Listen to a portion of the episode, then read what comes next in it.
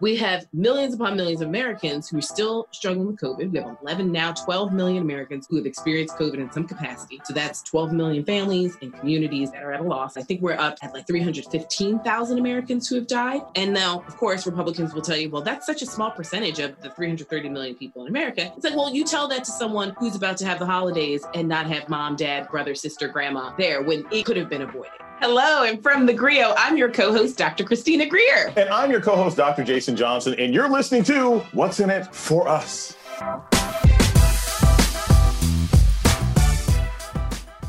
Hello, Dr. Johnson. Okay, this week we have a lot. Guess what? Russia likes to hack into our stuff and steal. And what does that mean for Black people? That's one. Number two, it seems like Vice President and President elect Joe Biden are filling in so many different cabinet positions and great positions of authority in the American government, but I'm not sure if it's really substance over descriptive politics. And I want to talk to you about that. And we're still waiting for the AG nod, which I think is going to be somebody that is not going to make me happy. Number three, the vaccine vaccines on the market. My sister took it. I know quite a few people who are healthcare providers that are signing up and they've already taken their first shot. What does that mean for Black people, especially since we don't trust the federal government or the medical system? And the last thing, why can't the white media understand that Donald Trump is a threat? Until January 20th at 2 p.m., we are not safe. What is going on, Dr. Johnson? Talk to me. Okay, so first and foremost, did anybody really expect Joe Biden to look? He's not Pat Riley. He's not putting together a team of great black talent that's going to win championships. I don't know why people are surprised by that. The media never understood that Donald Trump was a threat from the very beginning, so I don't see how they're going to see that he's a threat now. And this COVID vaccine, look, I'm happy it's out there. I'm happy that some people are getting, but it's going to take months before people trust it, which is why we ask this same question every week. What's in it for us?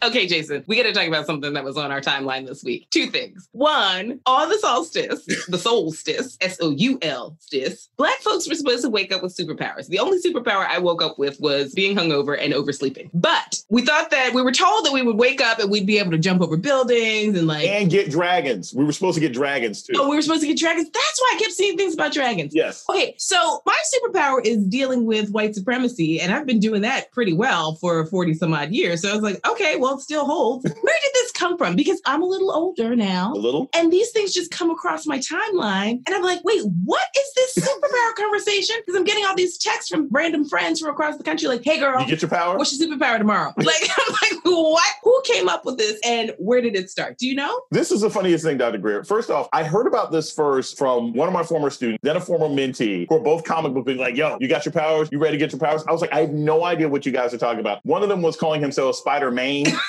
Amen. I was like, what is this about? Here's the interesting thing about Twitter and Black Twitter in particular. The original tweet that talked about this whole thing, that tweet never even went viral. It's just all the ratios of people saying how ridiculous it was. That tweet alone has 600 something retweets. It became a thing and we were all prepared for our powers. I, as you can see, You are ready. I got my superhero shirt. I'm ready. Well, this is a great transition because I'm a loyal citizen of Zamunda. I could take or leave Wakanda, to be quite honest. I was like, oh, wait, y'all could have saved black people from gunshot wounds and you chose not to? And you left your child in Oakland? You left your nephew? Really? What kind of family is this? Really, we're going to do respectability politics? We are a constitutional monarchy. I didn't say much. that I was part of the royal family. What if I was part of the Zamundan Liberation Front? I could have been a part of that, but I am a loyal citizen of Zamunda, which brings me to the trailer. Now, you know, I have written a book called Black Ethnics, colon, Race, Immigration, and the Pursuit of the American Dream. It is basically a way for me to write about my favorite movie since I was 10 years old and make it seem like it's academic. But I'm obsessed with the movie. I know every single line, I know every single intonation, every breath, every pause. And so I wrote a whole academic book about it after I wrote my dissertation about it. I am very concerned about a sequel. I tend not to like sequels. I happened to be at an event where Kenya Barris was in it. This is when we were just talking about a sequel. I went up to him and accosted him.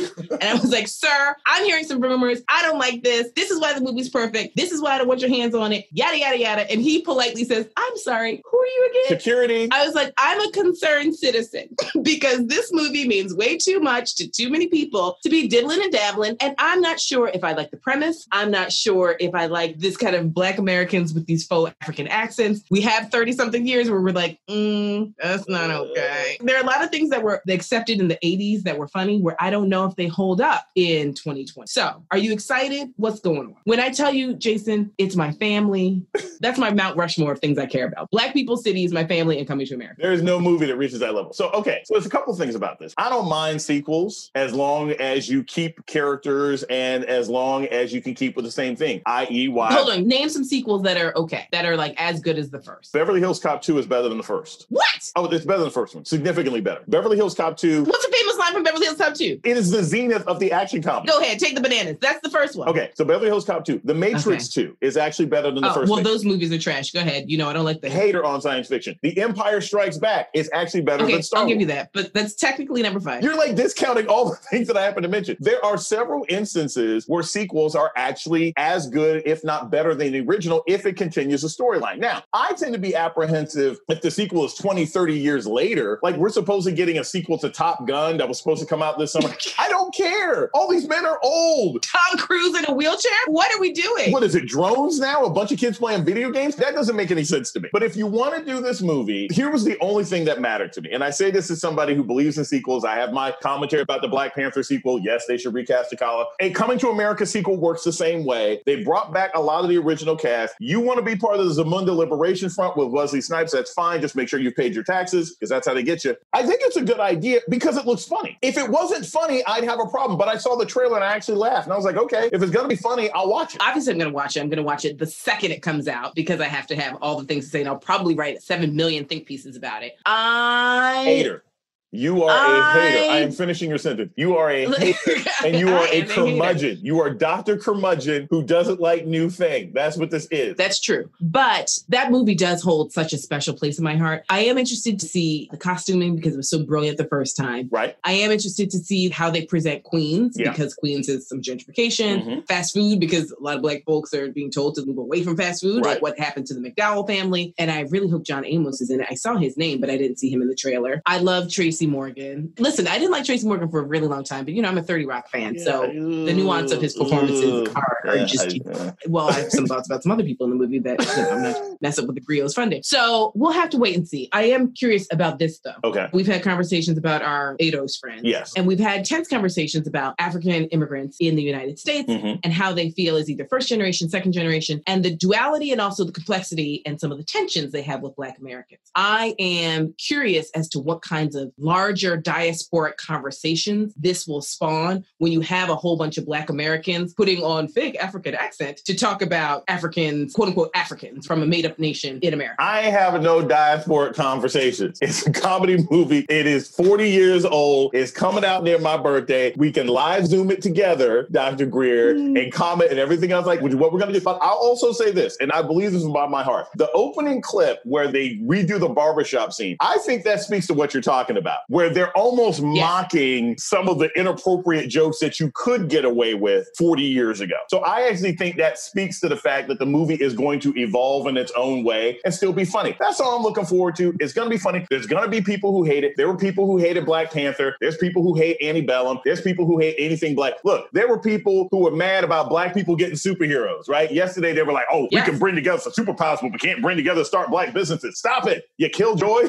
I just remember when Donald Glover was being talked about as Spider Man, which I thought was genius because I think he's genius. Exactly. But I mean, people were apoplectic. Apoplectic. Settle down, people. Killjoy Twitter is always trying to wreck everything. Let me have my movie. That's all I care about. Let me have my movie. What's interesting is that Killjoy Twitter is a mess, but Black Twitter remains undefeated. Because, well, this is also just really quickly before we have to wrap up. You know, Twitter was basically about to be a dinosaur. Yeah. And then your president comes in, and that's his only means of communication. Mm-hmm. And not only has it been revitalized, but also this emergence of Black Twitter in the last four years has really become this robust cultural touchstone. Do you think that when Trump is out of office, which will happen, do you think Black Twitter is established enough where we'll stick to that venue, or do you think we'll shift off and you know I'll be on Clubhouse or oh God, I hope not. It's so chatty. No, no, no, no. We're not doing Clubhouse. You think Twitter will stick around? I don't want to have a conversation and debate with strangers. That's just me. My thing is, unless Black folk are gonna truly like do an exodus and create our own version of Parler, this right. is gonna be like a Black Den or a Black Get into Clubhouse or something. No, we're going to stay on Twitter because it remains the most accessible social media outlet out there. We have Black Planet. We were dueling with Black Planet and MySpace for a long time. Facebook was never as dominated by Black folk as Twitter is. I've never been on Facebook a day in my life. You know life. what? Because you are curmudgeon. Let's make that happen. Whenever she says something like this, we're going to put on podcast curmudgeon. But yes, for those of us who've been on Facebook, like 88% of America, and I'm also going to add this this would be okay if Dr. Greer was straight Hotep conspiracy theorist like I am low key. like I never got on Facebook because I know they were going to use it to put the mark of the beast on my head before they gave me the vaccine. I would believe it. But no, you didn't do Facebook because you're just a curmudgeon. Anyway. Well, I mean, hey, listen, I don't want them taking over my third eye. Do you overstand what I'm trying to say to you here? I overstand, Jason. I totally overstand. so that's what's in it for us this week on our timelines.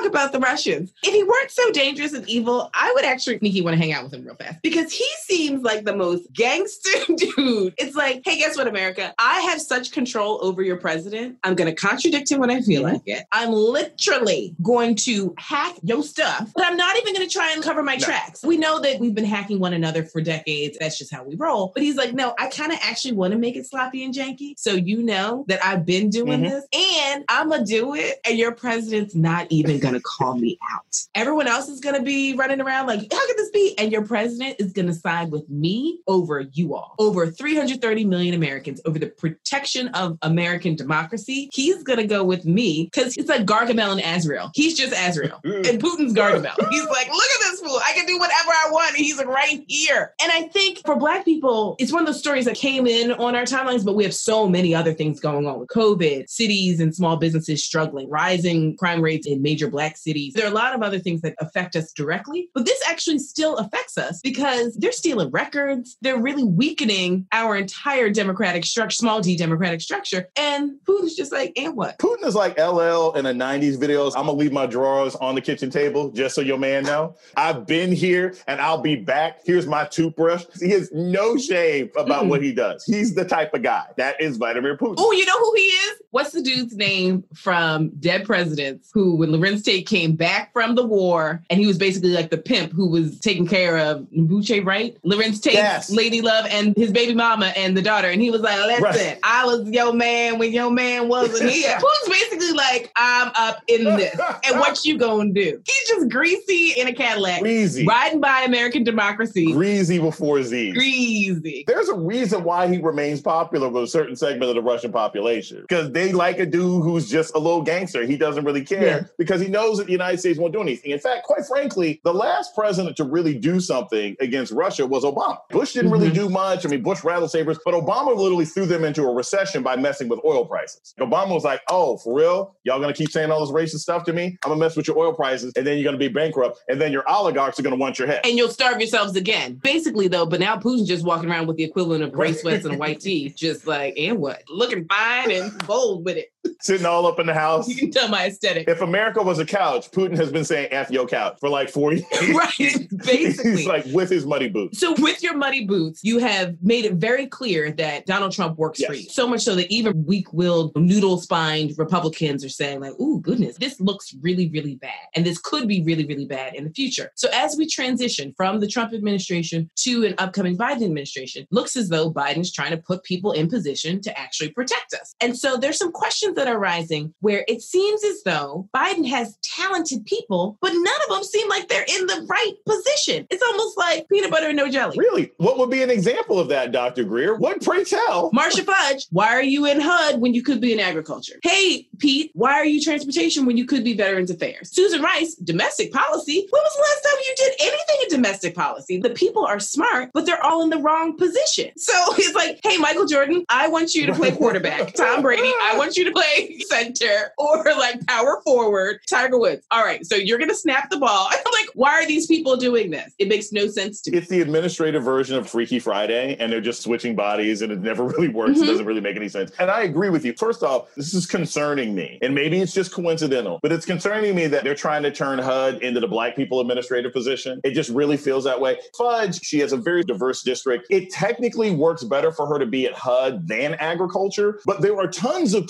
who could have been picked for agriculture. You've got African American members of Congress who represent rural districts, who know the struggles of Black farmers. That's one of the things that didn't make any sense to me. I've said the same thing about Lloyd Austin. It's like, hey, you're trying to have a restorative presidency. Why are you already trying to break the rules to have somebody come in for Secretary of Defense? And Doug Jones, if he makes Doug Jones or Merrick Garland AG, it is the clear reminder. I hope every meeting with Joe Biden gets leaked from now on. I hope every Black person leaks it from now on. Well, here's the thing, Jason. Word on the curb is it is Doug Jones. You've got a loser from Alabama who's about to be AG. That's what's Yeah. happening. And it looks like the number two is going to be another Southern fried rando that is a very clear message to Black folks where it's like, we need a complete restructuring of the Attorney General's office because of the shame that Bill Barr and Jeffrey Jefferson Beauregard Sessions, two white nationalists that you're named after. So we don't need someone like Doug Jones. It's like, first of all, Doug Jones, Black women got you in there. You were mealy mouthed as a Democrat when you were in there. I'm not exactly sure of your skill set to be AG. So here we are. And it's like, Joe Biden, listen, I'm trying to work with you, brother. I'm trying to work with you, but you're making it difficult. You know how in academia, when they don't want to hire a person Right. of color, and they're always like, well, I don't really know about It's the the fit. fit.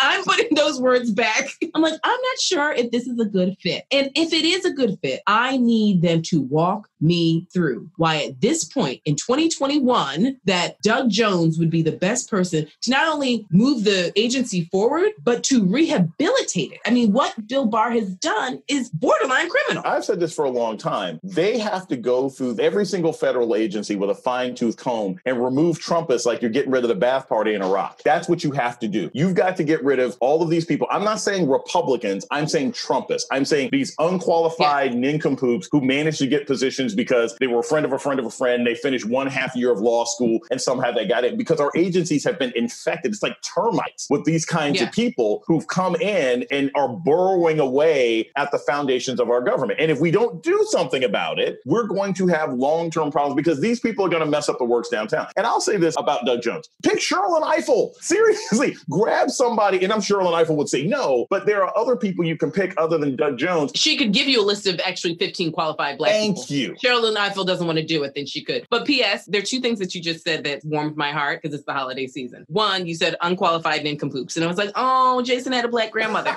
That's clearly something that a black grandmother would say either to you or about somebody when they've done wrong. And two, my grandfather used to call me and my sister the termite when we would go down south to visit the family because he says we would come in there and eat everything but the wood. He was like, oh, the are here. He was tight on the money. Okay, so while we're trying to figure out what's in the top administration, we have millions upon millions of Americans who are still struggling with COVID. We have 11 now, 12 million Americans who have experienced COVID in some capacity. So that's 12 million families and communities that are at a loss. Say nothing about it. I think we're up, sadly, at like 315,000 Americans who have died. And now, of course, Republicans will tell you, well, that's such a small percentage of the 330 million people in America. It's like, well, you tell that to someone who's about to have the holidays and not have mom, dad, brother, sister, grandma there when it could have been avoided. So there's the vaccine. Pfizer and Moderna both have vaccines on the market. Fauci has taken the vaccine. Joe Biden has taken the vaccine. My sister, who's an MD in Philadelphia, was one of the first to take the vaccine. She's also trying to structure it because she fundamentally understands that a lot of Black folks, A, don't trust the US government for good reason. B, this is not the syphilis experiment. They're not targeting Black people to take it, trying to recognize and talk clearly and concisely in historical perspective about what happened to Black people with the Tuskegee syphilis experiment, but helping them recognize this is not anywhere near what that is. And then three, just education about the vaccine. It is not a live vaccine. You are not getting a part of COVID when you take it. It is a two step, so you have to sort of go back. This is something where Black physicians, by and large, have been taking it in a very outfront way because they want to sort of break down the stigma about what the vaccine is. Are you concerned that Black people won't take it? What are your thoughts on that? I just wrote a really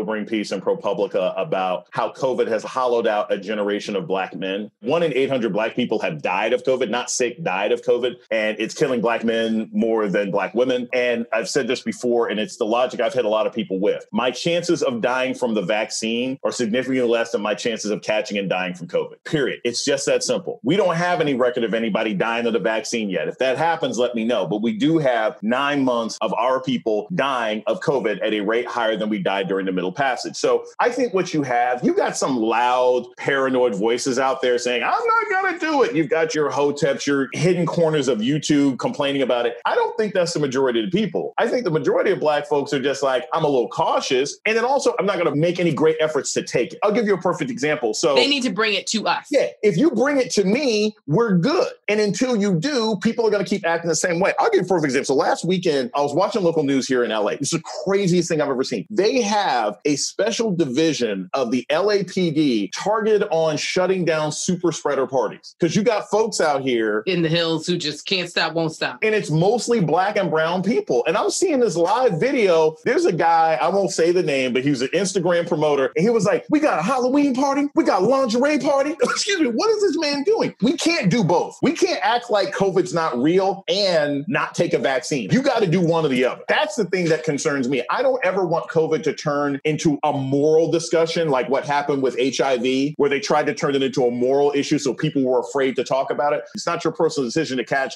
an airborne virus. But folks got to be responsible. And if you don't want to take a vaccine when it is available to you, then I expect you to be wearing a mask and a face shield for the next five years. Well, I think it's also really important to have local folks who are respected. For some people, yes, they'll care if LeBron James takes it. But for other people, it's like, well, if the mother of the church in Bethel AME takes it, then that actually would help 1,000 people in the church actually take it. And I think for certain communities, that's going to be the focal point that we should focus on. If you've got a janitor who works in a hospital, but is right. also like a leader in his community when he's not a janitor at the hospital, he should be one of the priorities to get it so he can go back to his community and tell everybody, listen, I work in a hospital, I'm high risk, I took this vaccine, and here's what we're doing. So I think we need to reconceptualize who the leaders are in people's communities and actually focus on them to make sure they have it. And let's also make this contextual because I saw somebody post this on social media yesterday. I thought it was great. And the guy was like, So the same people who can't tell you what's in ketchup are telling you to not take the COVID vaccine because of what's in it. First off, we've wiped out like chicken pox in our lifetime. I mean, I don't know about you, Dr. Greer. I got chicken pox when I was a kid. No one gets chicken pox anymore. I didn't. You know, I've never had chicken pox. Really? None of my cousins on my dad's side have had it. My dad had it three times. I've never had chicken pox. Neither has my sister. No one. It's like, I don't know. I'm a little bit of a mutant. Did you not know that? My hair is going to turn white. I don't see no real powers. Besides, you can't name this squad. If you can't name this squad, you're not a real hero. Just pointing out. It's Wonder Woman, Justice League, Green Lantern. It's Nubia, it's Power Girl, it's Cyborg, it's Darla from Shazam, and it's also John Stewart Green Lantern. I'm just saying these are the real Shazam. Yes, there was a black girl, Darla. She's played by Meagan Good. There's like seven Shazams with multiple powers. Like Shazam Shaq movie? No, Shazam is a superhero. He says Shazam and he gets hit by a lightning bolt and then he turns, he's got superpowers. You're unfamiliar with this? Curmudgeon. curmudgeon. My name stands for curmudgeon. Okay, so listen, before I let you get out of here, let's move on to our last topic. And that is your boy, Donald Trump. Why is it Jason Johnson? And you know, I know you know the answer because we've been talking about this ever since we became friends. But the white media still, to this day, in the year of our Lord 2020, does not understand the threat of Donald Trump. This man is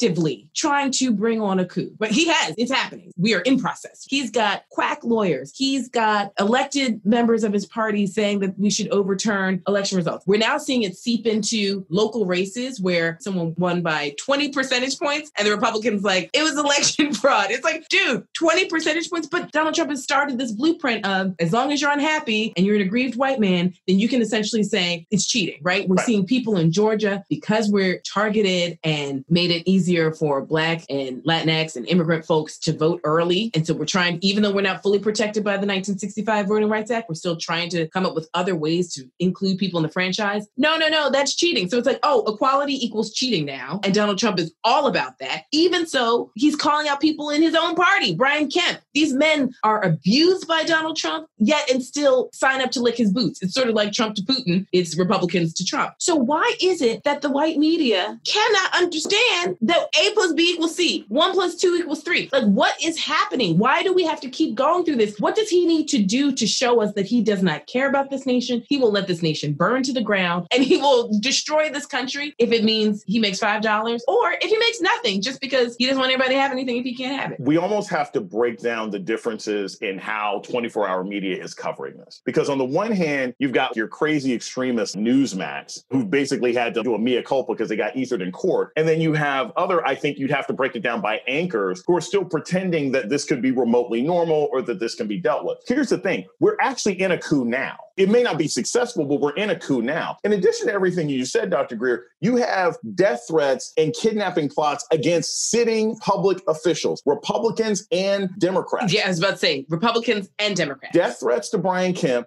death threats and a kidnapping plot against the governor of Michigan. You had a group of white nationalists, anti-maskers who broke into the state house in Oregon yesterday mm-hmm. and threw chemical agents on reporters and local cops and police and police. Yeah, this is a coup. And I've said if this was watch foreign press, if this was another country, we would be saying this country is falling apart due to ethnic conflict because that's what we call racism in other countries. We call it ethnic conflict. We say it's ethnic conflict in Nigeria. We say it's ethnic conflict in the Balkans. That's what's happening. I don't think that enough people see it that way and see the danger of what Donald Trump has done because they don't think ethnic conflict applies to them. White Americans still think they're the norm and don't recognize that they are part of a multicultural polity in this country and that you can have extremes within that polity. They're not seeing the political science that we see. And that's the problem here. People in the Balkans, people in Yugoslavia, they're like, we're all Slavs. No. No, we're not. No. When you had a leader come in and activate those underlying tensions, suddenly your neighbors weren't your neighbors anymore. Well, ask people in Armenia. They had a full on genocide. I think that this is what is so frustrating. You talked about anchors. I'm actually thinking about a lot of people in the print media who have wanted access to Donald Trump. So they haven't called him out some of these headlines every morning. It's like, well, he's meeting with the lawyers to see what his options are. Mug, you ain't got no options. Like, what do you mean you're meeting with your lawyers to see what your options are? Your options are leave your house on January 20th and take your bed bugs and your COVID ridden pillows with you. Like, what is wrong? Would you have ever seen a headline that says Saddam Hussein meets with staff uh, to discuss options of transition? You would never see that. It would be like, no, dude, you've been deposed. Get out of power. Vladimir Putin meets with comms team. Wait, no, right. no.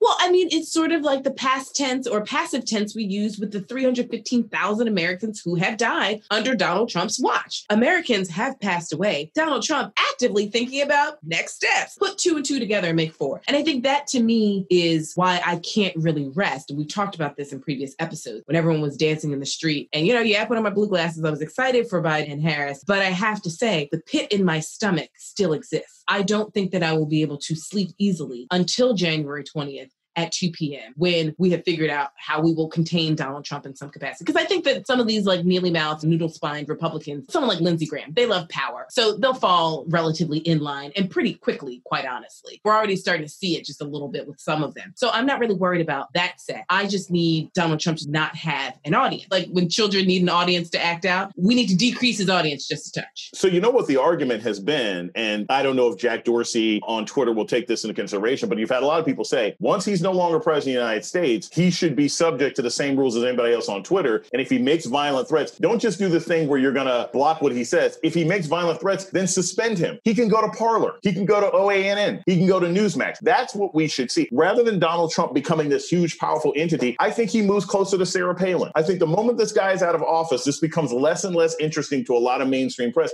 because he can't do anything anymore. And all these crazy unhinged groups are just going to be seen as not just acting on Donald Trump, who's technically our president, so technically have to defer. It's like, oh no, you're just crazy because that guy's not in office anymore. That's what I hope happens. What he can do is keep grifting. And so as we talk about that in the upcoming week, we'll continue to figure out what's in it for us.